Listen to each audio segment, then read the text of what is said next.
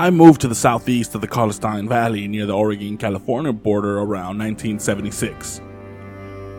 I was young, a hippie, and in love with a little redheaded girl named Autumn. I met her in Redondo Beach earlier that same winter, and after sparking a couple up, we talked all afternoon and evening on the beach about the beautiful Pacific Northwest. She mentioned she was from there originally, and I had visited a couple times and loved it as well. We decided to head to Eureka a few days later. Upon arriving there, we headed up to Ashland, Oregon, and we loved it. However, it was still a town and we wanted to live wild in the wilds, to be honest. Yeah, we were those kind of hippies. We camped out first just on the southeast side of the Grizzly Peak. We were there for about a year, and between walking into town to get some social time with the locals and scouting out new places to live, we found one. We had decided to head down the Pacific Crest Trail. This would take us up, near, and over Mount Ashland. From there, we spotted the Colestine Valley area. And to the southwest of that was forest. Thick, green, beautiful Pacific Northwest forest, as far as the eyes could see. We hiked for about 15 or so miles, it seemed. It was not all that far. We could still just see Mount Ashland, and from some vantage points, Pilot Rock. We settled in. Here we would grow, yes, some weed, to make money, and be together for as long as we could, or we were allowed, if you will. We were never bothered by a soul nor did we ever see a Forest Service person or cop. We were left alone, completely alone. Just nature and us. We lived there for 15 years until she, Autumn, got breast cancer and passed on at a pretty early age. But enough of the old days. Let me tell you what happened to me one time on the way back from town to our home in the woods. Autumn was getting to that point that we thought there might be something seriously wrong with her. She was 40 years old, and I was 42 when she became ill. She had a bad cold at the time, and had lasted more than two to three days without her getting any better. So a trip to town would be made. I needed to get some medicine for her. Our stuff was not helping. It would take me about 22 hours to get there and back. Like I said, we were living near the border of California, about 15, 20 miles from Ashland, which was the nearest town. This would take walking a trail that actually takes you from the southwest side of the mountain, over it, and down smack into the top of Lithia Park. However, I would be derailed and almost killed I believe, by Bigfoot along the way. I moved rather quickly when I started my trek. I hated it when she was sick. It just made me sad. It would take me until early evening or late afternoon at least to get there from where I was. Thank goodness for the straight shot along the trail that I just mentioned. Otherwise, I'll be walking all the way around the mountain, and that would take even longer. But then again, Maybe I should have. I made it to Ashland near about 7, 8 p.m. that evening, I remember. Fortunately, Bi-Mart was still open, so I could load up on those chemically enhanced, man made cold medications we were trying to avoid. I grabbed two bags of cough drops, a fever reducer, and two bottles of that 44 stuff that was supposed to be like green moonshine in a bottle. I would also run into town down to the plaza and sell a little smoke to make my money back. Plus, plus a little more. It wasn't even 10 p.m. by the time I sold the bag, and I, I was ready to head back. I did not want to rest just yet. I was really worried about Autumn. This cold of hers seemed different, not your typical cold and fever. I ended up three fourths of the way up Mount Ashland before the fight for my life would begin, however. These were the days when solar powered flashlights existed, but only lasted about 10 minutes or so. but that was okay. It took batteries too, so eventually I switched to those. I was coming around a particular bend when I felt a little off or weirded out, if you will. I know, I know, I smoke weed and paranoia is part of the high. But I was sober by this point. Trust me. I smoked less than the college kids that bought it from me. Anyways, I felt as though I was being watched and followed. I never heard anything weird, nor had Autumn or I ever seen evidence of Bigfoot up until that time. And we lived up there at that point for years. But that does not mean they were never around. Maybe they were. And they simply just avoided us. Who knows? Either way, I was suddenly spooked when I started to hear something off in the woods. No more than maybe 30, 40 yards away. It was walking along with me. That is what was weirding me out. I was not alone. I was being followed. I kept walking and even sped up a bit. I could still hear it as it still followed me. This was what was so creepy. Whatever it was, it was walking and on two legs. I figured it could be some of those new forest people I had been hearing about. If you do not know, these are these people are not like me and Autumn. These types of people are reckless, dangerous, and all out mean. People like them should be avoided. Always. Why they are mean and well crazy, I don't know. Who am I to judge someone else? Either way, I thought perhaps I was going to be confronted by one or more of them. As I sped up and started to hit the first of the three major inclines that would last for a few miles or so each, I could still hear the footsteps beside me about 30 yards or so in the thick of the trees. And to tell you the truth, whoever it was at the time, well, they did not seem like they were trying to hide the fact that they were there. I guess that is what got me. They did not care about the sound they were making. They knew I could hear them. I kept up the pace, and so did they. Well, what I would know to be a Bigfoot eventually.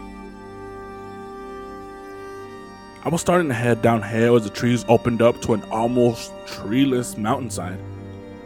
And the stars and the moon lit up a small little dip between the hill I was leaving and the next one I would be heading up.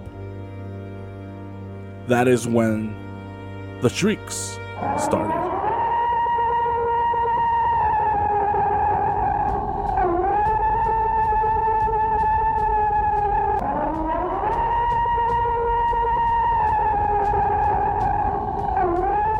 high pitched screams I had never heard before, and ones that would put Sam Kinison to shame. It was loud, loud and scary. I thought at first that a half lion, half hyena was loose, actually. That wasn't until I thought it turned into a full on laughing hyena. Creepy, I thought. It was something you would not want to hear when you're tripping out. It let out a second scream, I remember, as I headed into the clearing and down the hill.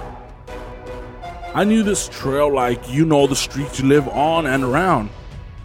By that time, I'd traveled them countless times. Not once did I hear or see anything like this before. But that does not mean they or it was never there. At that point in time, for some reason, it just wanted to be known or had a more nefarious idea in mind about me. Either way, that second scream seemed like it stopped back where I was seconds before, as if the creature stopped before the open field below us. I turned to look, and that is when I saw something the outline of something enormous standing between two large trees.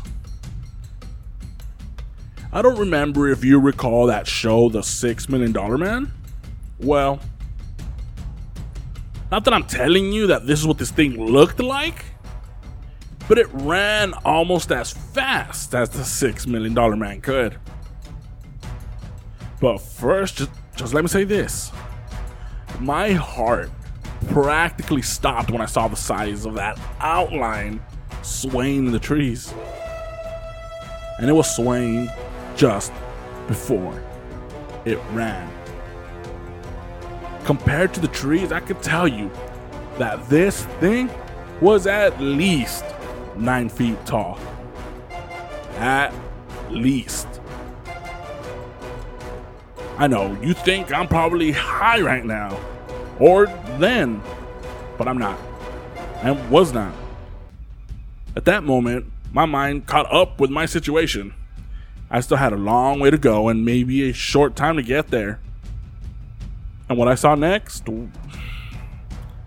that short time was running shorter than I thought.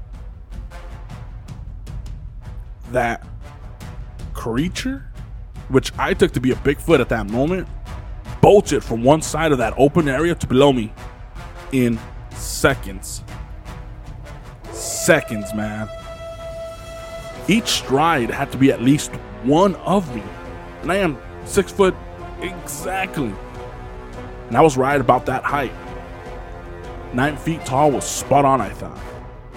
I could also tell by the light of the full moon that it was covered in hair because it flowed as he, she, or it ran. I started to do the hustle at that point myself. And I knew that it knew I was there. And I had a feeling deep down that it was not a friendly creature.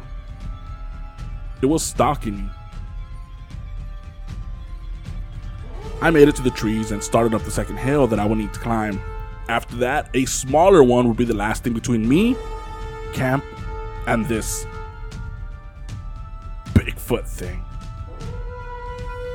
It kept crashing through the woods, screaming all the while, too.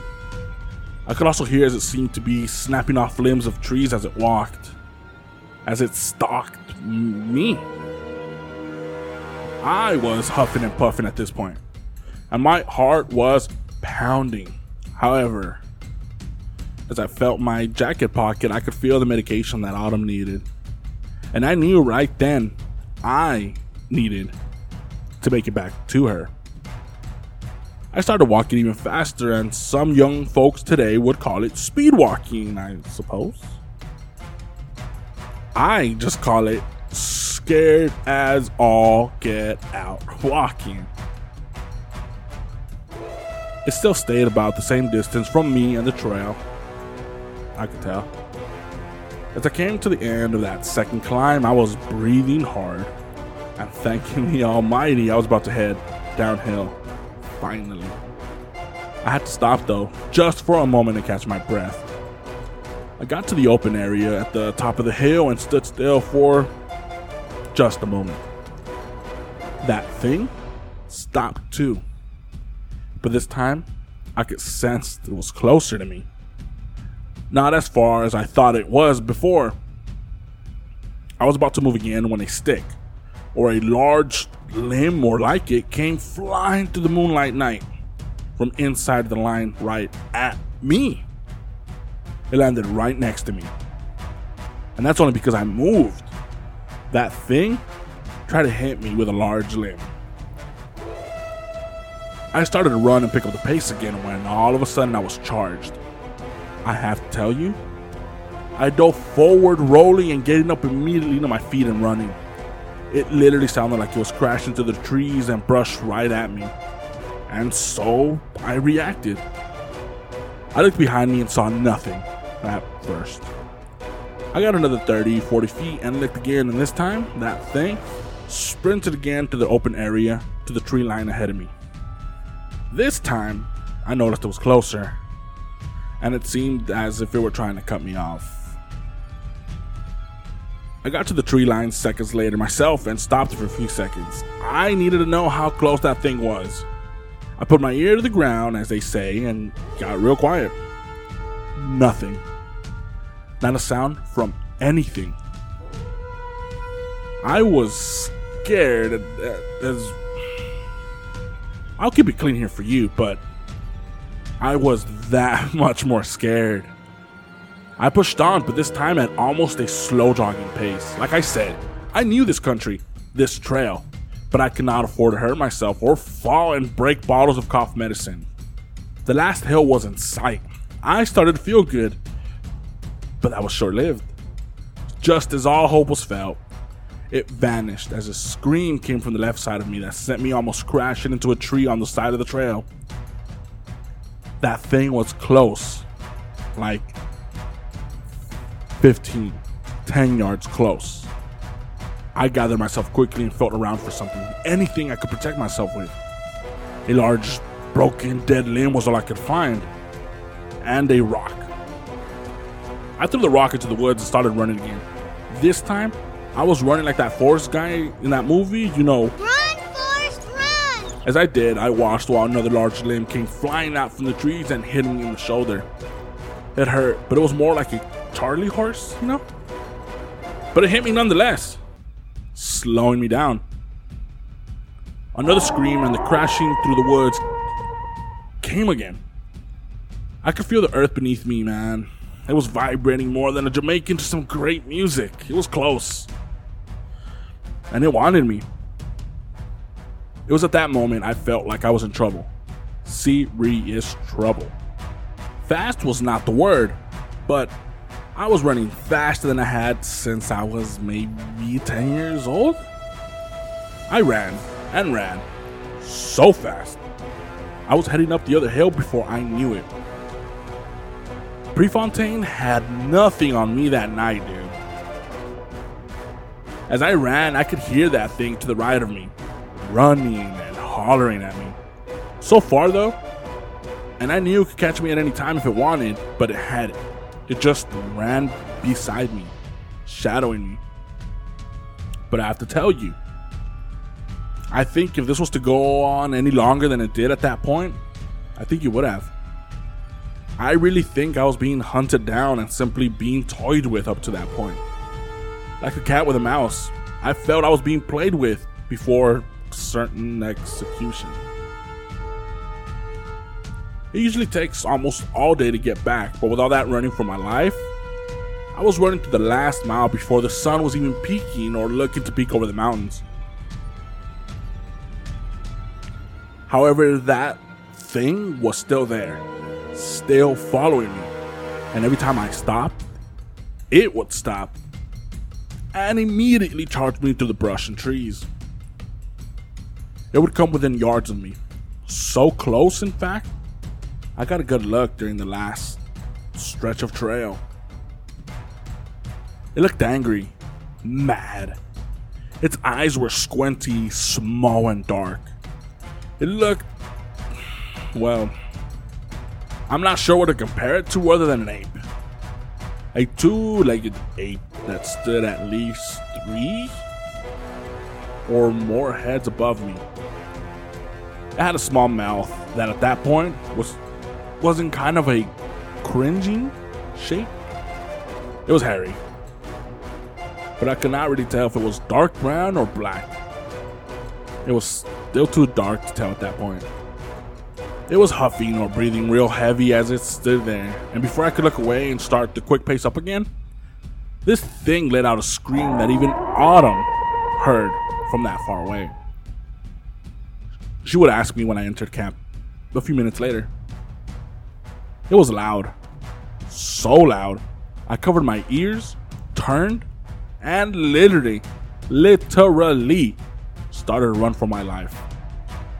It was about 15 minutes later, and I finally saw the light of day coming up out of the east, and I could see a campfire through the trees ahead of me. I was home at last. Scared, but never scared enough to move to town. That was how I felt. And even Autumn told me she heard that last scream. It made her shudder a bit.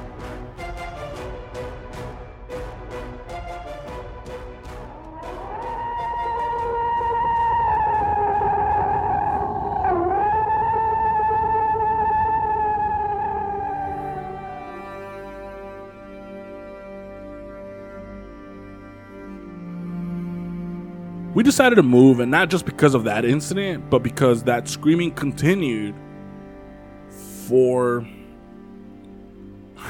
for as long as we were still there. Every night, in the distance, we could hear that thing, that Bigfoot scream, and we felt like it was directed at us. We moved. It took a few trips to get everything as we moved southeast of Ashland, just over on the other side of Grizzly Peak. It was not long after that time that Autumn learned she had cancer, and soon, one fall morning, I took her to the hospital where she would not last a week.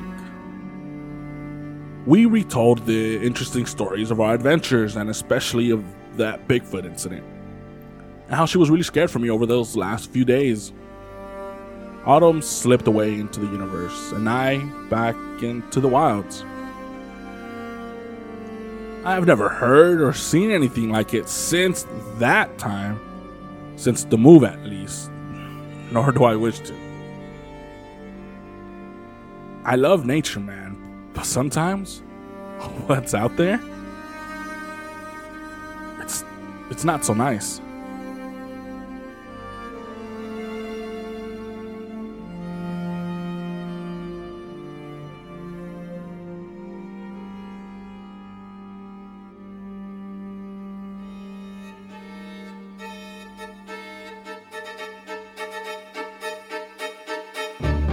Talking and I'm not, and I'm just. and then I'm talking. No, but wait, wait! I have something for him. Boom! You get shot down. Now you're just fucking me, aren't you? I'm just wondering why all these people like kids. The Weird History and Eerie Tales podcast. Concentrating on the news. Shit's fucking news. Wow. FY, there's nothing wrong.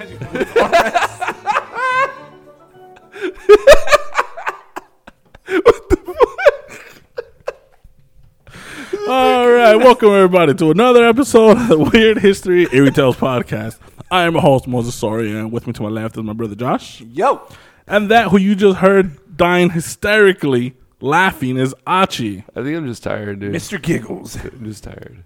And today we're going to be talking about the big mythical Bigfoot. Man. And we mentioned him in the cryptid episode, right? Yeah, we meant we touched up on him a little bit, Yeah.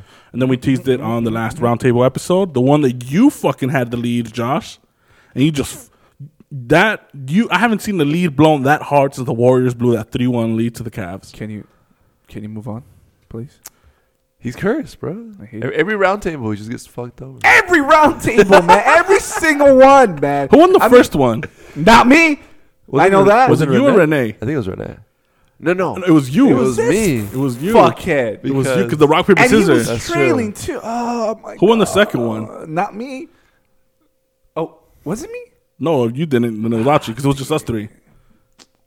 Oh, it wasn't Yeah, it was just just us three, and then the last one you were in the lead up to like question six. It's your stupid bonus points, At, man. thi- at this point, bro. That's what saved At this you. point, you, you're going to drink three gallons of milk. Three guys. up old shit. For those who Hurry remember up that, with the who remember segment. that bet. When speaking about Bigfoot, Thank you. do you guys believe in Bigfoot? I'm gonna say no, only because even with all the videos and all the photos and all that crap that we ever heard of, I think the most actual evidence, I guess, are the footprints to me. But then again, I see someone like spoof like debunking that, and so like I don't know. It, look- it just there's too many people saying that, that all of these are hoaxes. I, I just can't help but believe that it's a hoax. Do you believe in Bigfoot? Yeah, actually, uh, part of me wants to. Right? I mean, I'm not gonna say, "Oh, th- it doesn't fucking exist." Fuck you, like this Doesn't cockhead even over here. You know, but um, This anti I'm intrigued with uh, cryptozoologist. with uh, with the idea, you know, I believe in Of- aliens. though. of there being. I, I don't know what to say. I mean, no response. I don't want to. I'm talking about aliens in a bit. Okay. I'm talking about aliens. Okay. I, I'm Just don't want to torn. spoil. Torn about I don't. what? I don't think. I don't believe any of the films, any of the footage But you want to believe is there's a- something. is of act is actually this Bigfoot. Mm-hmm. but I kind of do want to believe that there is something out there that we haven't fucking seen. And I wouldn't doubt it, to be honest. you know, like uh, Like, like if it's not Bigfoot, but just something. like when I was doing research on it, one of the things that people thought of, I mean, thought of the, that pe- that someone mentioned in one of the articles was like, yeah, I mean, people thought a panda wasn't real, and it took them sixty years to actually find an actual panda Yeah, true. after it was people described it. Yeah, and then I remember back in the crypto, the cryptid episode, I talked about two, you know, two of them that were actually discovered, or two crypt, or two little two animals that were thought of to be as cryptids, but that they were discovered. One of them being the Komodo dragon. For the longest time, they they thought that that was a myth. Mm-hmm. yeah, you- yeah, you did. And there's some other thing that looked like a deer, like a cross between a deer and a zebra. I forgot what it was called. What was that thing called? had a weird ass name. That's for sure. When they saw it, they're like, "Oh shit, this is real, bro." So, since we're gonna be talking about Bigfoot, I think I should start the episode talking What about. What the fuck was that? Was that the Bigfoot. predator? It was a burp that was that wanted to come That's out. I was trying to hold it. Disgusting. So, so Bigfoot or Sasquatch. That's Bigfoot talking to you. So when and here's another thing I wanted to talk about too. When people talk about Bigfoot and Sasquatch, those two terms can be interchangeable mm-hmm. because they talk about the same creature, Bigfoot or Sasquatch. The Yeti is a completely different story, and I'm gonna get to that later on in the episode. But the Bigfoot or Sasquatch is a hairy bipedal ape-like being who is reportedly found dwelling in the Pacific Northwest, particularly in Oregon, Washington, and British Columbia. And people who have claimed to have seen Bigfoot describe it as being a large, hairy, muscular, bipedal ape like creature. Roughly between six to nine feet, covered in hair that varies from black, dark brown, to dark reddish. It got its nickname Bigfoot from the big ass footprints it leaves behind, some being as large as 24 inches long Twenty-four inches. and eight inches wide. And I'm gonna talk and I'm gonna mention I'm gonna talk about what type of Bigfoot could leave such a fucking thing. Because one of the type of Bigfoot has been reported to being up to 15 feet tall. wait, fifteen. 15 feet fucking tall. I would shit myself if that fucking house of a gorilla just came out of nowhere for me. That's fucking tall. That's tall as shit. So the origin for the nickname Bigfoot is obviously tied to its big ass feet. But there are numerous accla- accounts claiming they were the ones that coined the name for this big ass monkey. One of the first ones is a chief of the Wendat people, and he claims he came up with the nickname during the 1930s. He went on to say, from the immense size of his feet, his height considerably exceeded six feet, and his strength was Herculean. Then there's Jerry Crew, a construction worker who brought a plaster cast of a huge animal like footprint he had found in the muck of Bluff Creek into a local newspaper office in Northern California on October 5th, 1958. The same creek that the famous Patterson Gimlin film was filmed at. So when he brought it on October, so when he brought it on October fifth, nineteen fifty-eight, the newspaper printed Cruz's story of what he had found, along with a picture of him holding up the footprint cast, which was bigger than half of his fucking torso. So he had this cast and he was holding it up against his torso, and it went up to his nipples. This is a big ass foot, and the newspaper when they printed the uh, when they printed the article, it read "New Sasquatch found." It's called Bigfoot, which is the name that crew Jerry Cruz who found the footprint, what his crew and his friends used while trying to imagine what big ass creature could have caused a footprint that large. So as, as they were talking about what the what could have left this Bigfoot, what could have left this Bigfoot out here, eventually that just stuck, and that's what they called the thing. That's what Jerry Cruz claims. Now let's talk about a bit of history of Bigfoot. So many argue that most cultures have accounts of human like giants in their folk history. Each language had its own name for the creature, and many of these names meant something along the lines of wild man or hairy man, while other nicknames describe common ac- actions such as eating clams or shaking tree. Members of the Lummi tribe, also known as the people of the sea, tell tales about their local version of Bigfoot, Wait, did you say loony?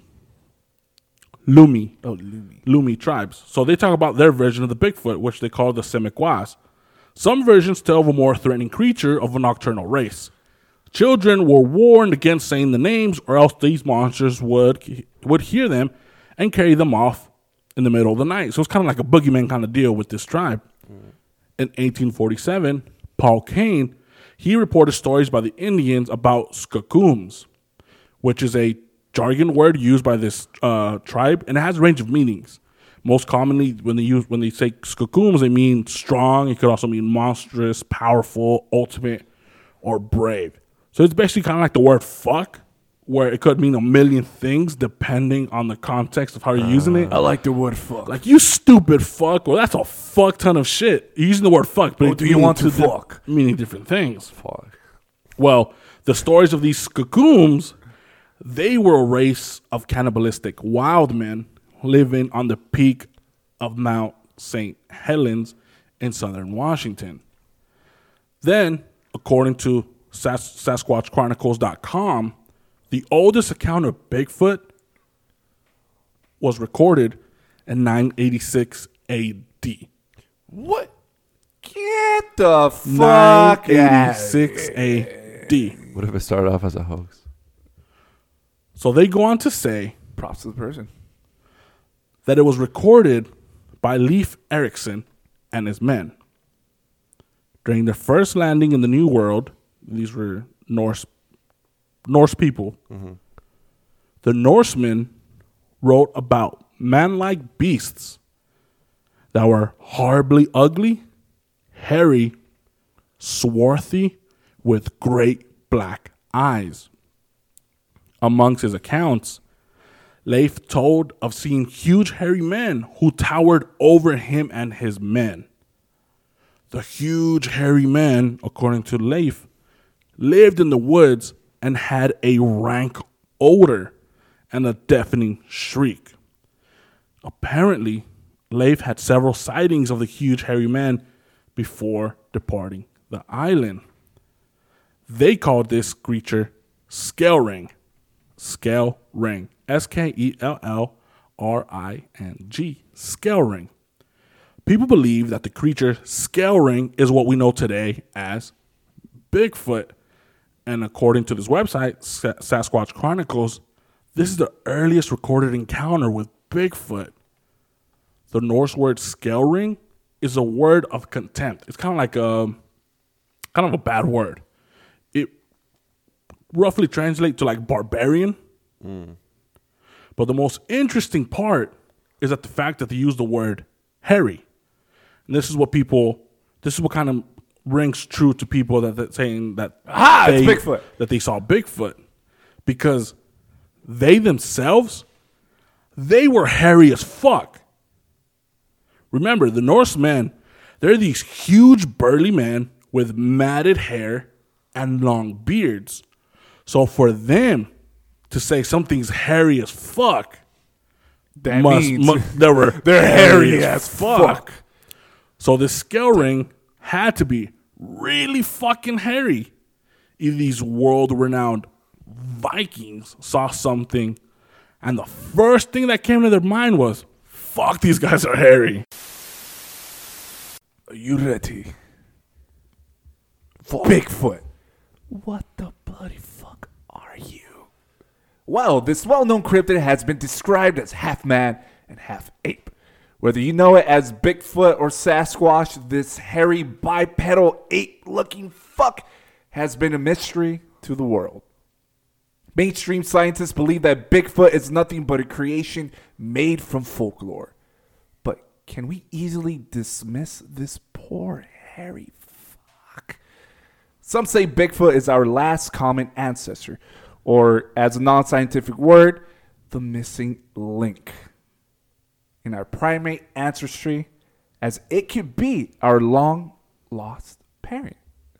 Others speculate that the Sasquatch is actually the monster reborn of the Gigantopithecus, an extinct genus of ape that existed long, long, long I mean, a long time ago. This is a big ass fucking monkey too, the Gigantopithecus. Mm-hmm. Which I would describe in a few before you Oh, all right. Uh, say some some of my shit. You Say some fun facts. Fuck. But I bet that's all the theories behind the existence of Bigfoot, right? Wrong. Apparently, Bigfoot is also tied in as an extraterrestrial being Aliens. and a fucking alien. So if I believe in aliens, that means I believe in Bigfoot. Scientists around the world agree that our species has or ha- will have a long lost parent. After the published theory of evolution by Charles Darwin, we begin to accept that humans and our enlightened behaviors are related to the family tree of animals. We call species species closely related to humans as sister species. Now, if we look into the anatomical comparisons between gorillas and chimpanzees, we can say these two are our sister species. Now, biologists say that apes, and I quote, in general, represented the evolutionary staging post on the road to humanity, which is pretty fucking crazy to think about. So, can Bigfoot really be the key to our missing link? Did you guys ever believe in that? The missing link? Did you guys ever was there any truth to that when people mentioned the missing link? That was that something for something that crossed your mind as a like a as a plausible like you know what maybe because that because it did for me. I was You never. did. I was Yeah, never. yeah. int- yeah. do you- For me, yeah. Yeah, it's, it's, I mean, especially if you believe in the I believe in evolution. theory of evolution that we came from monkeys. Yeah. you'd be like, all right, where the fuck is the thing where we're you know Transition. I mean, it's not it's not like I was like, oh, that's the missing thing. But if that was the missing piece, I could see it being that. Like, oh, okay, that makes sense. If that is, we went from this to that to finally what we are. yeah. But then I and then eventually you start fucking reading, and there's like fucking at one point there was like eight different types of humans Yeah. roaming around the earth, and the ones that happened to live were the Neanderthals, and which is what we came from. But before I knew that, it was Bigfoot.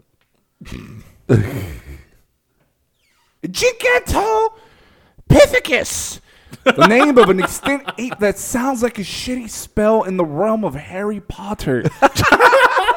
it's called the Gigantopithecus for a reason. This beast stood as high as 10 feet and weighed up to a fuckload, which is equivalent to 1,000 plus pounds. Apparently, I didn't know this, orangutans are the relatives of this giant ape. Orangutans. Yeah, orangutans. Now, can Bigfoot be the return of the Gigantopithecus? Or is Bigfoot its own species or simply a hoax that has been lingering for far too long? Uh, props to the person who made this happen. Now, move, moving on to, uh, I mean, I did mention aliens. Wait, before you move on to aliens, Yeah. Have you guys seen a picture of the Gigantopithecus? Yeah, I seen the fossils and I seen the the model. The model rendition. the rendition. model, how big that motherfucker. haven't. Uh, have you seen the Jungle Book? Yeah. The the live action one? The first one or the newer one? The live action one, the newest one. Yeah, the newest one, the I've live action that. one. All right, so that big ass fucking orangutan looking thing. Yeah. It look like oh, that? Yeah. I mean. Yeah, Just this, huge. Yeah, this this, this is what the Gigantopithecus was. Oh, it Yeah. does. That's the Gigantopithecus. It was an actual monkey, ape, not monkey, ape, primate, Damn. walking around. And there's like human, like there's like scale, and like we all go up to like his waist, right, or something, like his stomach. That- That's like how tall. we, If, if you were six feet, yeah, If you're six feet, the average man, what five, five eight? imagine trying to fight this motherfucker. I mean, first of all, why do you want to try to fight the dude? If you had to, he seems like a chill dude. if you had to, dude, I've I've seen interv- I've seen interviews of- of people talking about them holding baby monkeys. Uh huh. They say if you if, if you're holding a fucking bodybuilder, they're all muscle, and when they hit you hard because they're babies, they don't know that when they're hitting you hard, it feels like it's a grown man hitting you, and they're like, oh shit. What the Imagine this piece of shit. That's it. GG. You probably explode. Explode. Fucking one punch man. Bam! Damn. That's GG for you. And he's mad because he can't find a good opponent. He is. He really is. Apparently, he found one because Season motherfucker went extinct. Oh. All right, go on with your aliens. So going back to the aliens, from the grays to the tall whites, these space traveling ducks are well known by UFO researchers. Yes, I said ducks. And now they claim Bigfoot to be part of their alien research. To be exact, an interdimensional traveler. Let me let me say that again. An interdimensional traveler. Holy fuck, when you think shit can't get weirder, it does. It's a fucking space monkey. Ah, fuck. Actually, no, it's interdimensional, not. All right, never mind. yeah, well, paranormal researcher mm. William Hall stated that this theory at the Greater New England UFO Conference. Hall believes that the paranormal world is connected. He means ghosts, aliens, and Bigfoot are somehow all entwined together. His evidence?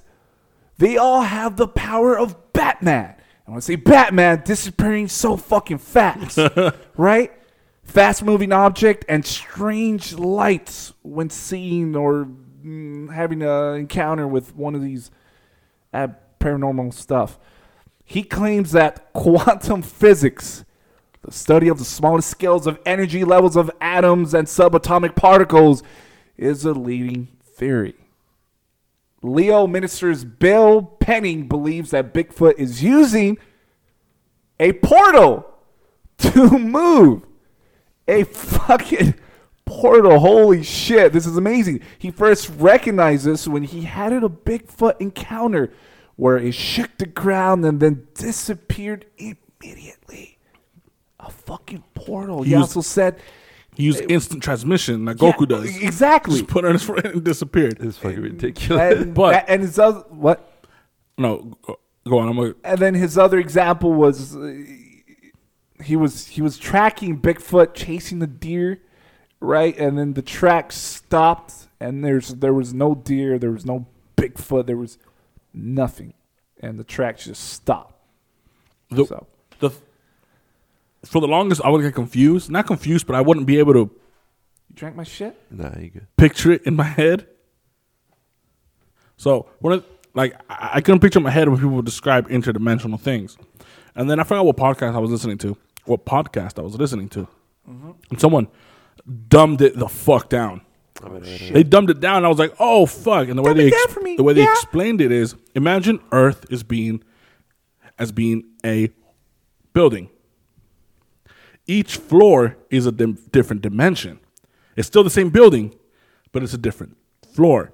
And these pockets that you find that they talk about, like the like the Bermuda Triangle being one, for example, this Bigfoot one, are the elevator shafts in the building, where you have to get to a specific spot in the building to get to another floor.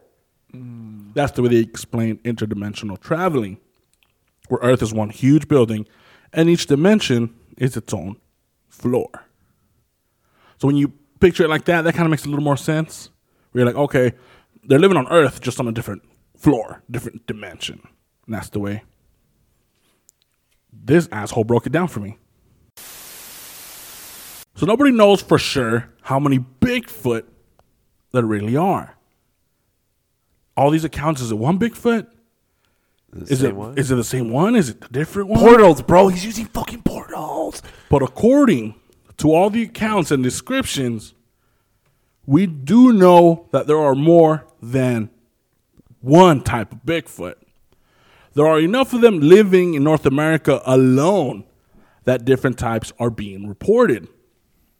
So let's go over a few of the types that we know about so far here in the US. So the first type is what we call a type 1. And the type 1 Bigfoot is famously known as the patty type, which Archie will explain to us in a little bit, which is the classic Bigfoot Sasquatch that we all think about.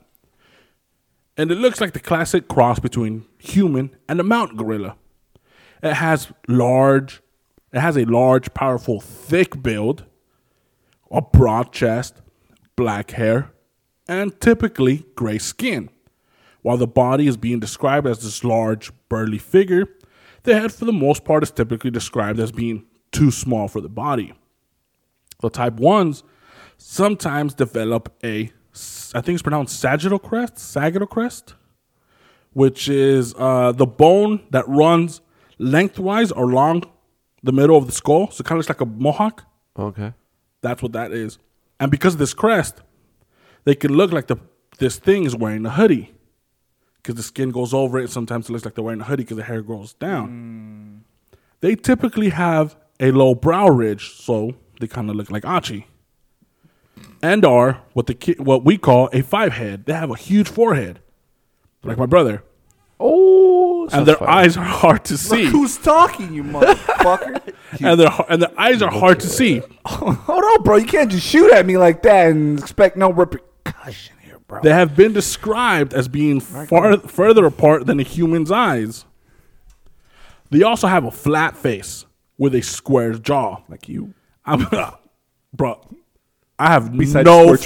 I have no lines on my jaw. I have, like the way they describe it, it, like you know, with the flat face, square jaws. I'm getting some Mister Incredible vibes, True. and they average out around eight feet tall, with some alpha males being reported as being nine feet and taller. Damn. Then we have the type twos, and these are more ape than human. They can be found mostly in the south of the United States.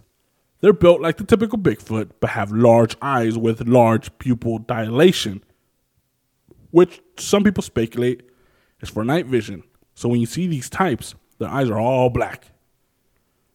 They've been described as having black hair, for, you know, for the majority of these sightings, but orange and cinnamon have also been reported. Even though they're built like the Type 1 Bigfoot, they're actually smaller in height, averaging out about seven feet. Only, only oh. seven feet. Average. These little assholes, though, tend to be very territorial and are known to be aggressive. They mostly feed on livestock of the small varieties, you know, like goats and, and chickens. Humans. They've been some of the hardest types to track as the footprints they leave behind resemble human footprints and can seem very much like known primates, such as chimps, orangutans, and Bili apes. Then the type 3 Bigfoot. These motherfuckers Looks like a fucking Lycan. are my favorite of the group. Does. It's like a werewolf. So there's something of a mandrill human mix. Mandrill is a type of primate for the uncultured swines in the back. This is Oh, these. this is what the type three is mixed with. That's the kind of monkey primate. They've been described as looking similar to Bigfoot, but more savage. When reports of this type have come in, the description of the va- of the face vary. But most of the most of these descriptions hover around being a large dog or a large bear or a really huge baboon faced mammal. These assholes are extremely tall, some being reported as being 15 feet tall. These are the motherfuckers that are, could grow up to 15, being 15. 15 tall with their big old head ass. They tend to live up in the mountains, but usually come down for food. Their fur is typically dark or deep brown. One witness reported seeing a type 3 wearing animal pelts over their fur, which means they get cold. They have been reported to eating cumin, but these reports are more older reports than the most recent ones. When witnesses begin to describe this type of Bigfoot, these reports have a lot of paranormal characteristics, like having glowing red eyes or being bulletproof at close range. This type is actually a very recent classification of Bigfoot. Traditionally, these types were called Kukwes or Gugwes, which translates to a man eating ogre from Indian folklore. And then we have the type number four, the sad ones. The sad ones? Yeah. and these are mostly found in the Northeast. They have been referred to as early man Bigfoot. They look more man than Bigfoot. They look a little derpy. I'm gonna be honest with you. This derpy motherfucker are the most human like out of all of the types. Think of the hairy Titan from Attack on Titan. For those cool people that know what I'm talking about, that's what this looks like. You know what he's talking about? Hell no. He, he out of all the animes he watches, he hasn't watched the like the try hard one. watched Attack on Titan? Have you watched it? You're the one that introduced me to it, bruh. I only watched not even episode. I watched episode two only. That was that was when I need to catch up on. I need to catch up on season three. I don't know why I'm. It's it's one of those things where you started, you're like, "Fuck, I want to just try to finish it." I never caught my attention. Yeah. Anyways, Same.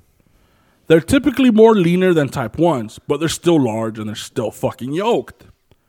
They have less facial hair than the other types, and if the derpy face wasn't bad enough, they have been described as having hair like George Costanza, with a large bald spot at the top of their funny-looking heads. Some eyewitnesses have reported beards and mustaches. They have round heads, their teeth are square and human looking. Their skin color has been described as pasty gray. Some people think that this class are hybrid human primates, with people pointing at the genus Homo as the likely culprit. But these type of Neanderthal developed into using tools, and type 4s have never been using tools. You needed to wake up, buddy? Just a little bit. I was like, dude, is that your third fucking energy drink?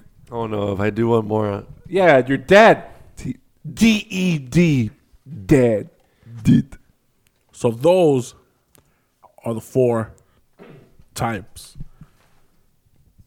of Bigfoot. So I mentioned this before. There are a lot of encounters with Bigfoot. And I think from all the cryptids that we talked about, I think Bigfoot's by far the most famous out of all of them. There's been multiple sightings and lots of videos, surprisingly, besides just the, the Patterson film that I will go into later on. But before we talk about the videos, let's talk about a little bit about the photos that have come across. One of the more famous ones. And so one of them is a picture of the Bigfoot. This was taken in 1980 over in Johnstown, Pennsylvania. And now, you know, I didn't really do much research as to why it was called Bigfoot, but Moses here explained it. Motherfucker has a big feet. A big ass foot. And so in 1980, the footprint uh, was photographed in Johnstown, Pennsylvania, and it measured as 17.75 inches long. So just to paint a picture for you, and I'll show the photo to the rest of the guys. The photo shows a fairly large footprint, but it doesn't look human-like to me. Like for example, the ball of the foot is extremely wide, while the heel looks significantly smaller. It almost has the shape of like an upside down triangle. The toes are also they also have a sharp kind of slant to them, with the big toe being twice as large as the other small toes. It also has, you know, a sleeve of matches and what looks like an, an adult male's hand to show some sort of reference on how large the foot is. Its appearance was accompanied by a report that around the area, people who were there heard strange noises and also smelled a very strong kind of musky odor. And here's a picture for you guys. Oh shit. I don't know if you can see like the the toes and that whole area is way bigger than the rest of it. That's one of the photos. And another one that I looked at was actually uh, a, a picture that was taken by a hunter. And this hunter's name is Rick Jacobs. And Rick Jacobs was uh, preparing for the season and want to see how frequent deer would come across over in uh, Bushnell Trail over in the Midwest and Pennsylvania as well. This happened in September 16 of t- 2007. He set up a motion sensor camera on top of the tree, and to his surprise, he captured something that was not expecting at all. You know, a deer and a couple of bear cubs passed through the camera, but something different caught his attention. One of the figures captured seemed to look fairly large and ape like, and looked as if it was sniffing something on the ground. It was bent over and almost looked dead, but it changed positions, and the figure in the photo looked as if it was doing a static stretch with its legs completely straight and bending forward as if it was touching his toes. Rick's, Rick has had so much backfire from the photo about saying that the figure is actually a bear, and others even took it a step further and said that it was actually, uh, it's called I think mangy mangy bear. Okay. So it's basically like a bear that has a disease that's losing his hair. Mm-hmm. Yeah. And so then he presented the photo to countless people that have studied bears and primates, mostly, you know, zoo veterinarians. and they actually finally debunked the bear like theory. All of them agreed 100% that based on the, its body structure and the mechanics, as seen in the photo, cannot actually make it a bear. The figure looks more. It looks like it has more similarities when, with an ape than when it does with a bear. Then with the bear. Yeah. So here's the the photo of the bears that he actually captured. Then all these pictures that Alchik's talking about, obviously you can find in our Instagram. Yeah. At, at Weird History Eerie Tales Pod. So here's a picture of the bear. Wait, so that's a picture of the bear. Of the bear. So that so actual bear. That's an actual bear. yeah. Now here's a picture of the thing that he captured that did not look like a bear. The one that he claims to be Bigfoot. Huh, let me see. But then what he actually did was actually pretty cool. He referenced it to a daylight photo so that way you can have a better idea of how it actually looks. And so this is what it would look like if it were in the day. And uh, here's some honorable mentions because, like I mentioned, there, there aren't that really many photos. There are a whole lot more videos than there are photos. Has there any? Have you seen any videos that you see and be like, all right, I believe this. I mean, one of the ones that I'll mention later on, I think, kind of at least sparked my interest. Like, you know what? It might be something. It might be something. So here's one of them. And this was a photo that was that happened in 2012 over in Louisiana. Here's that same picture that I was talking about earlier. One that happened over in Silver Star Mountain. Dude, that looks that could that looks like it could be like the back cover to any black metal album. That like that's the singer up over a hill. This one I, I was showing Josh. I was like, dude, that thing that they're pointing at looks nothing like what they just zoomed No. in on. It's called mystery photo. It looks literally looks like the back of some sort of It looks like me without a shirt. wow It's a self drag episode. video snapshots. A sign in, again in Ohio. It looks like it's just it's a tiny spot when they zoom it in. See, I Again, hate I hate there. shit like like suck my dick. It's like, Like 2018. Fucking zoom in. like I mentioned, there's a lot more videos than there are pictures, and so I think I had an easier time looking for the videos than I did the actual photos because, to be honest, a lot of the photos that I saw were mostly snapshots of a clip of a video. There were snippets. Yeah, they're like little snippets. It wasn't actually a photo. It's just like, oh, I'm gonna take a picture of this. For example, the Patterson one, Yeah. that notorious photo where he's like, you know, looks like he's busting a move. Look back at it. Wow. Yep. Yep. yeah, yep. yeah, that's literally what he's doing. He's literally just looking back. He's Yeah. looking back at it. But some of these videos, like there's some of them that are super, super recent. And the one that, that I'm gonna start off with first is one that happened over in Prince Edward Island, Sasquatch. Uh, that happened in 2005. So this one was over in Canada. Um, it was filmed by a student by the name of Nathan Wiley or Whaley, who was filming a school project with a couple of his friends over in the island in Prince Edward. Nathan was filming a scene where his friend looked to be running away from something, but the scene got a lot more real than expected. His friend was running through a field of tall grass, coming closer to the camera frame, when suddenly a large black figure runs across right behind the friend and spurts in full blast. The cameraman freaked the fuck out, but instead of running away, Homeboy decides, you know what, let me go check out what this shit is, and he runs toward the figure, but by then it was already too late, and the tall black figure just disappeared. Use the portal. This is number five of the list. So for those of you that are listening and want to check out some of these videos, you can go to the website, theoccultmuseum.com, and just type in real 10 famous sightings. And like Archie just mentioned, it's video number five, which is called the Prince Edward Island Sasquatch. But then I looked at it again, and you could see that that shadow, or whatever it was that, that ran, was right there from the very beginning when we started filming. Like it wasn't just like running from across, and then all of a sudden it comes into frame. It looked like it was just crouching there. I came across this video, and Hoax? people that believe in Sasquatch, they said that's one of the signs that Bigfoot. Well, it's kind of real because when Sasquatches, when they get scared or they feel like immediate danger, whatever, they run on four, all four. So they're saying he was watching them, and then when the kid or the student ran, it triggered his response to just book, and then he booked it. So Did they it were saying, off? yeah, yeah. Dude, when, uh, you know, when's the last time you ever saw something scary and ran toward it? Never. When is the last time you saw a fucking pit bull running across the street and you're like, oh shit, and you run toward it? Never. Why in the fuck would you ever run toward this? It's because it's Canada, bro. They're so nice. They just want to make sure that you're okay. I was gonna say this is stupid. And they're Canadian. They're nice. I'm in the middle for this one. Yeah. I'm in the middle. Well, Josh? I got you another one. I mean, I'm not saying do you believe. Oh, I mean, well, I mean, technically that's what it boils That's, down that's to. what you ask. if you were to, if someone were, if you were to try to show someone, it, could this possibly be a Bigfoot? Would this be one of those videos? Look, man, if he sells me on it, No, Right. You.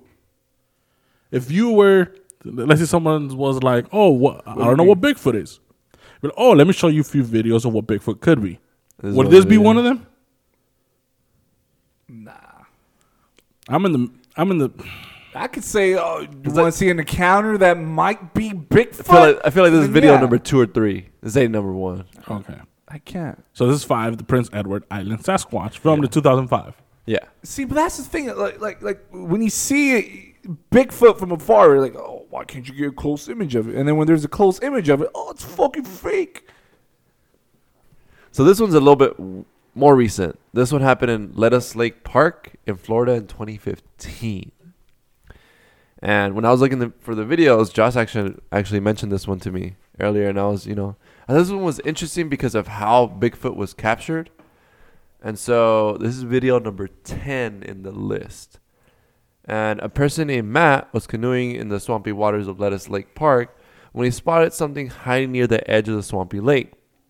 Matt started recording and tried his best not to make any sounds or any noises, but as he was paddling, the splashes from the water and branches crackling startled the large creature and the figure started disappearing into the water. I think this is the first video that I have ever heard of Bigfoot actually submerging in the waters of anything. Usually, when I see video videos Yeah. of encounters, he's just running across from some place or he's walking on land or anything, but never anything in water. So I think this is an interesting interesting one for that. And then Matt showed the footage to the rangers and asked, you know, if he thinks the creature was a bear. But the rangers actually mentioned that it can't be a bear because bears are real, and this shit's fake. He says that because bears normally hang out around the swampy area, let alone hang out in that area at all. And so Matt later also mentioned that, you know, if it wasn't a bear, but instead a person, they must be one either dumbass or crazy ass motherfucker because apparently the waters there in the swamp were infested with 12 foot alligators and water moccasin snakes for them to just, you know, disappear into the water. Gotta be fucking crazy, dude. You're committing suicide just by doing that shit. Check it out, Moses. But this is that video. But then when it zooms in, it looks tall as fuck, dude. well, remember, some of these are fucking. The, th- true. They average out at seven feet tall. That's like seeing fucking this. Imagine seeing LeBron James at a fucking lake. Dwight How he's like Shaq, dude. Imagine seeing Sha- how big Shaq is. And now, by far, the most famous. I think this is your number one. When you're talking about showing Bigfoot videos to anyone who has no idea what Bigfoot is, this is definitely number one. And this is the notorious Roger Patterson and Robert Gimlin film that was filmed on October the 20th in 1967. This video is, I think, the video that everyone thinks about when they think of Bigfoot. You know, the one where Bigfoot looks like, you know, he's looking back at it. Wow. The arms swinging back and forth. But for those who don't know, you know, here's the background about the video that was shot. So, Roger Patterson was big cryptozoologist and a, a big believer of Bigfoot sightings. And, you know, that were going on at the time. And so then Patterson decided to go look for the creature in Northern California in Bluff Creek. At the time, that was a hotbed for Bigfoot sightings.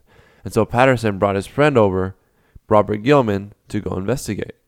Apparently, Gimlin wasn't much of a Bigfoot aficionado compared to Patterson, but you could say that he became a definite Bigfoot believer after the horseback riding session that they had looking for this creature.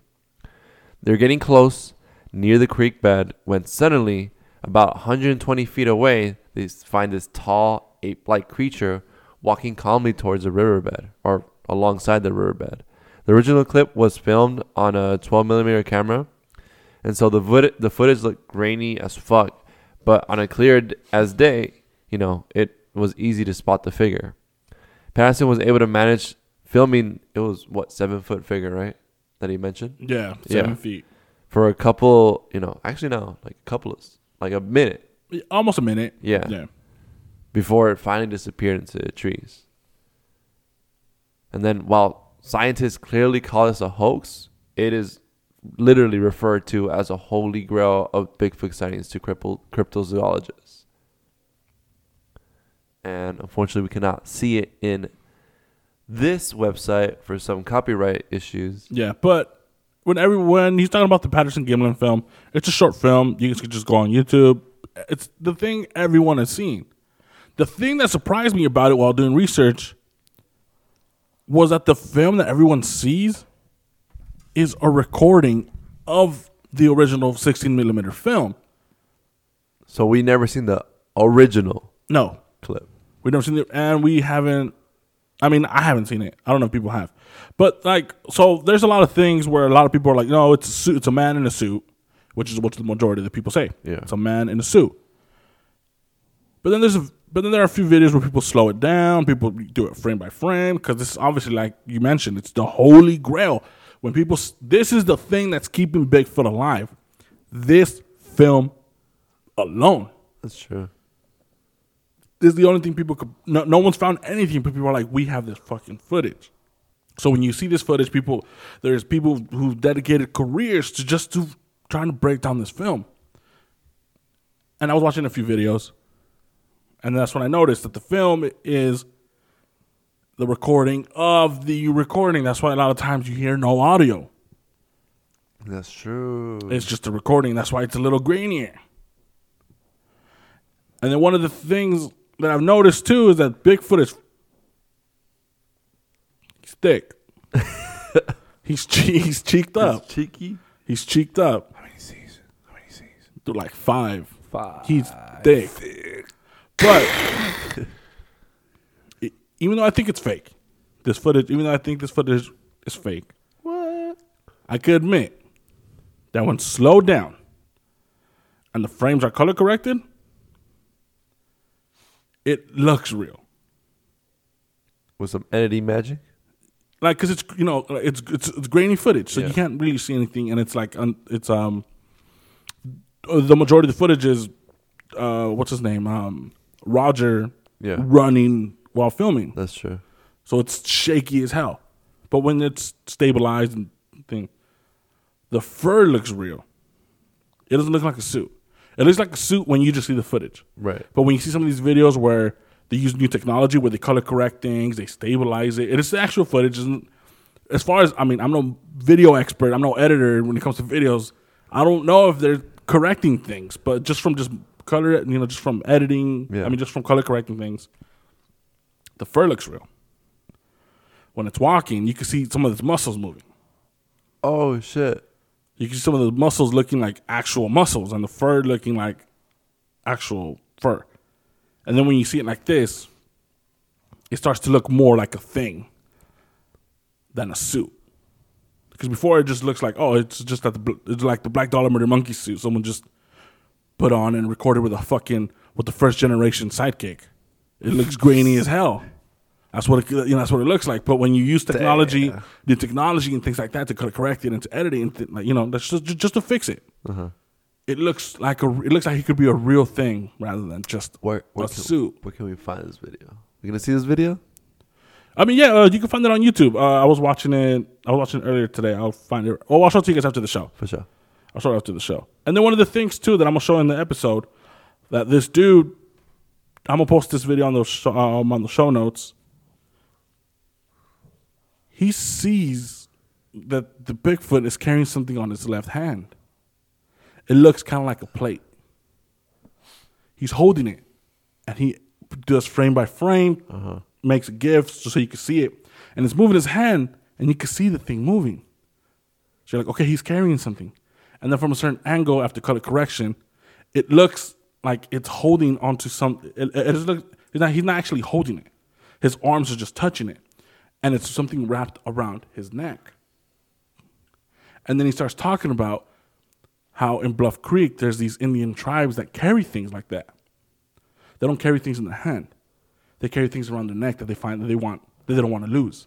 So they hang things from the neck. They're saying, what that kind of adds more lore to the video where you're just where they're like, it's these creatures. What if these creatures pick things up from the tribe or the tribe pick things up from the, creature. creature. But the thing, like, there's so much thing, there's so much shit to this video, and it's only like 55, 52 seconds long. And this is, I can, I would say this is one of the the only things that still keeping the Bigfoot myth alive, if it is a myth and not a real thing. Mm-hmm. It's this because there's nothing else that's been put out as the definitive thing other than the Patterson film. So when it comes to Bigfoot, that's the thing that I'm just like, I don't believe it that this is a real thing, but with some movie magic, some correcting magic, like I said, it starts to look more like a real thing, other than a suit. So when doing this, so when I wanted to do this episode, one of the things I wanted to figure out was, is there a difference between the Yeti, the abominable snowman, and Bigfoot? Oh wait, what? That was just Yeti and Bigfoot.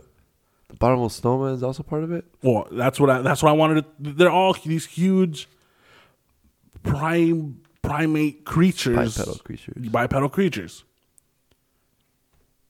So while they each share plenty of similarities, which is a mysterious, hairy, humanoid ape man figure just roaming around desolate areas, they each have their own unique story, starting with the oldest of the bunch. So the oldest of the three is the Yeti. The Himalayan mountains of Tibet and Nepal are home of these ancient creatures. There are two terms that are sometimes applied to the same creature, which is Yeti and abominable snowman. Cryptozoologists and pretty serious researchers prefer the term Yeti over abominable snowman because A, it sounds way more fucking scientific and official, and B, the abominable snowman is based on a mistranslation of a native word. So the phrase abominable snowman appeared pretty pretty recently and like I mentioned was born out of a dumb fuck up. In 1921, a contributor to an Indian English language newspaper interviewed explorers returning from the British Mount Everest reconnaissance expedition. These explorers, they spoke about seeing these big ass footprints that their guide said were from the Meto Kangmi with Meto meaning man bear and Kangmi meaning snowman. So it's man bear, so it's the snow man bear. The only problem I'm reporting was the writer got half of the translation wrong. He thought Meto was filthy. And instead of writing filthy snowman, he fucking Lovecrafted the shit out of it and instead used abominable because he thought it sounded better. giving birth to the term abominable snowman. Well, makes you want to watch Monsters Inc. That's the Yeti, that's the abominable snowman.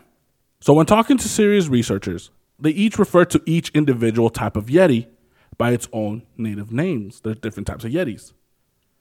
There's the Suthe for the biggest hulking giants that have been seen to walk on all fours.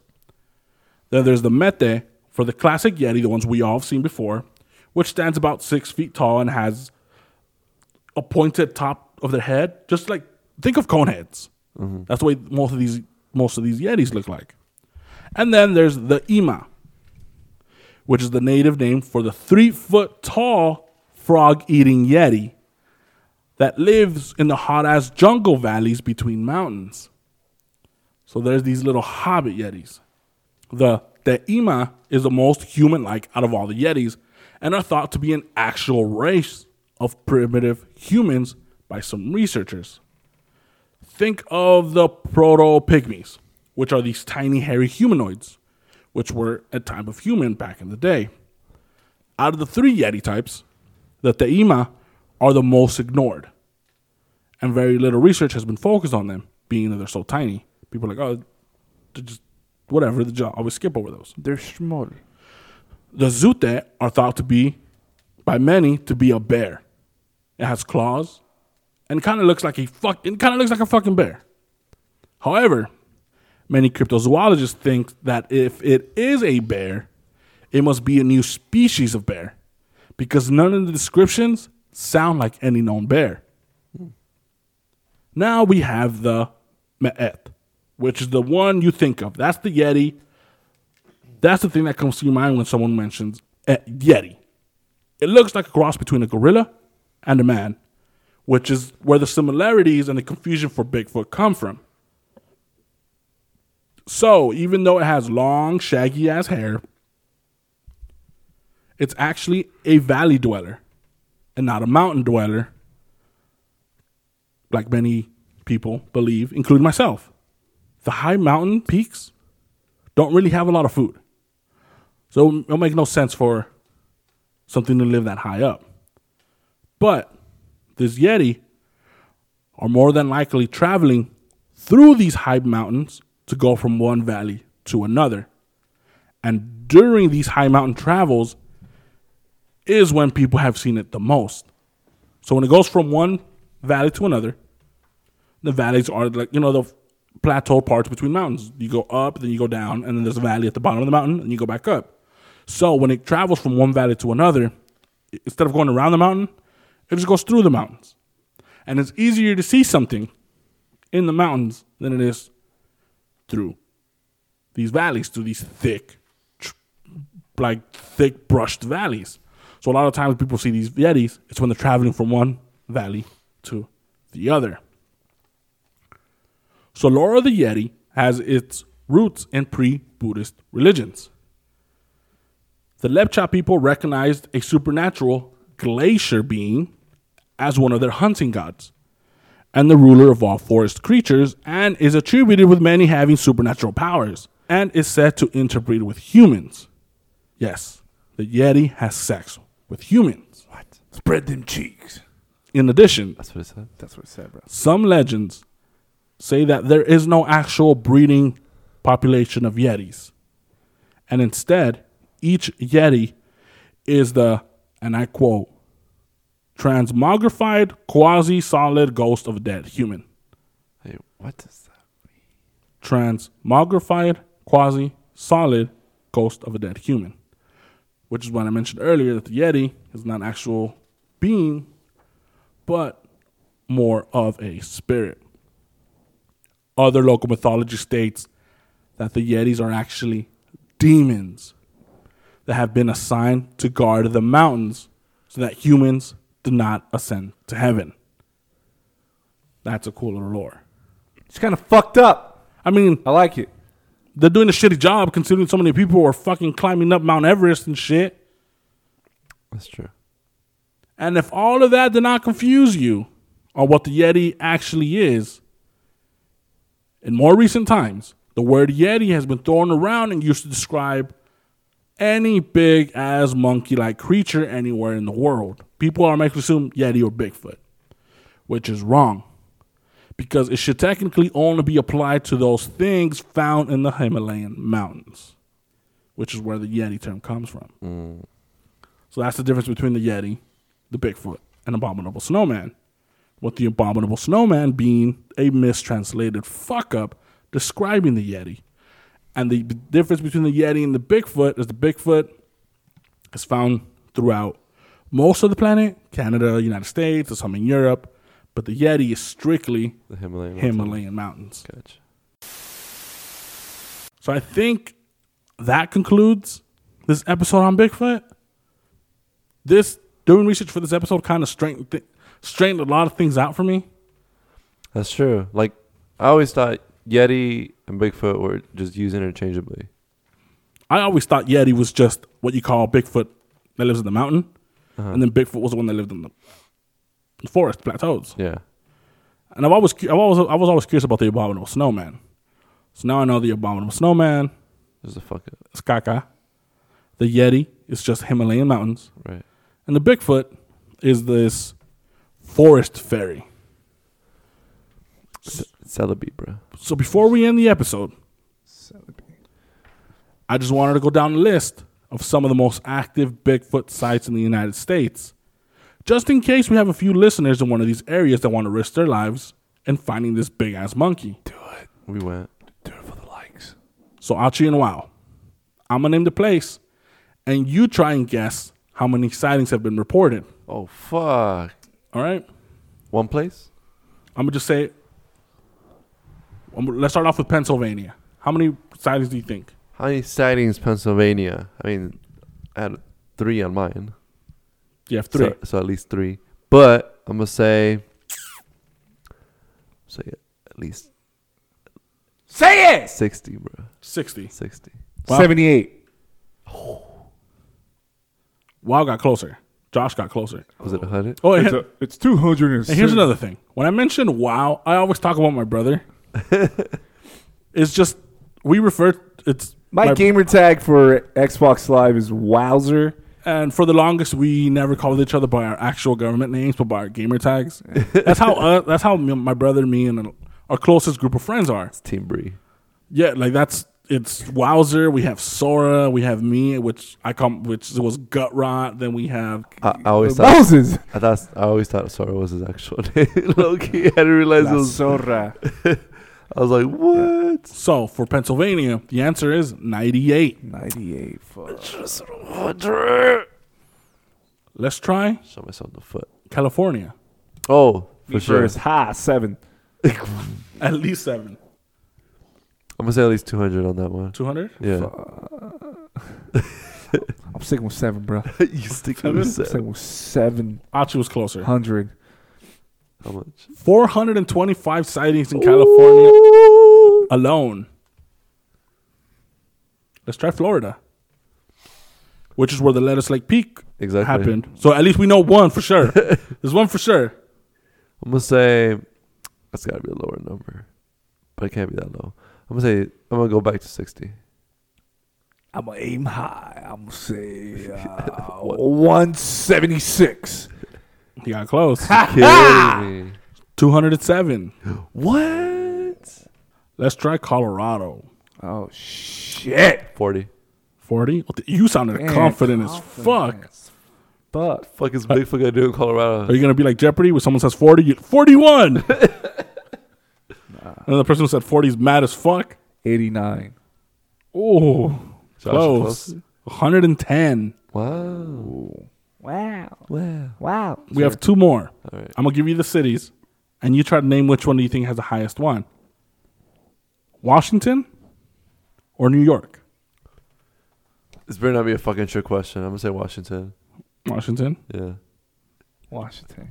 All right, we're both right. Washington is the correct answer. That's right. that's- 528. 500. That's the most sightings. Yep. With New York coming in second. I'm With surprised Oregon isn't in the list. Oregon is with 227. Oh shit. Then we have Ohio with 224. Idaho 176. Michi- Michigan made it on the list with 141. Whoa. And New York having 100 and. New York has Bigfoot sightings. It's had over 100 Bigfoot What? sightings. With so many people that travel there, I would assume someone looks like a Yeah. Bigfoot. And then I got this list from livescience.com. If you guys want to check them out, cool website. And there's uh, and also there's another website called bigfoot411.com. Sounds like a porn site. It's an amazing site, dude. It's all literally about big like the one just literally about Bigfoot. Photo sightings. It's just videos, everything. It's an amazing. I got lost in that fucking website. It's a I wanted Bigfoot to. I went in encyclopedia. thinking I'm gonna go for this one thing. I was browsing to this website. I was like, dude, I want to dedicate a whole fucking podcast, a whole about just to Bigfoot. I have so much fucking content. It's dope website. And then there's another one called Sasquatch Chronicles. You can find them on Facebook, Twitter, Instagram, Pinterest, YouTube, anything at Sasquatch Chronicles. So if you guys don't have anything else to add, Nah. Fucking end it. thank you guys for listening. Please rate and review us on iTunes. It helps the show grow a lot because we've been growing Hell yeah. Slowly but surely. But the show's been growing, all thanks to you guys. Thank you. You guys can add us on Instagram at Weird History Eerie Tales Pod, We'll be posting more Bigfoot photos for y'all. and also we for Halloween is coming up. I thought it'd be kind of interesting to come up to have a episode about personal ghost stories. And if you guys have any ghost stories that you just want to tell over. tell us, you guys can send it to us via email at the weird history and eerie tales at gmail.com. Send us your ghost story and we'll play it on the air. Again, send send us your personal ghost story or some a ghost story that you know at the weird history and eerie tales at gmail.com. And we'll read it on and we'll feature it on our on our episode. Yeah. But since you guys don't have anything else to add, thank you guys very much for listening. And as always, I we are the Weird History Eerie Tales Podcast. miss you. Dun dun. Hey guys, Moses here. Before I end the episode, I wanted to let you know that the story you heard at the beginning of the episode was from the website pacwestbigfoot.com. And it was an encounter told to David, founder of the site, by his late friend, the Goatman.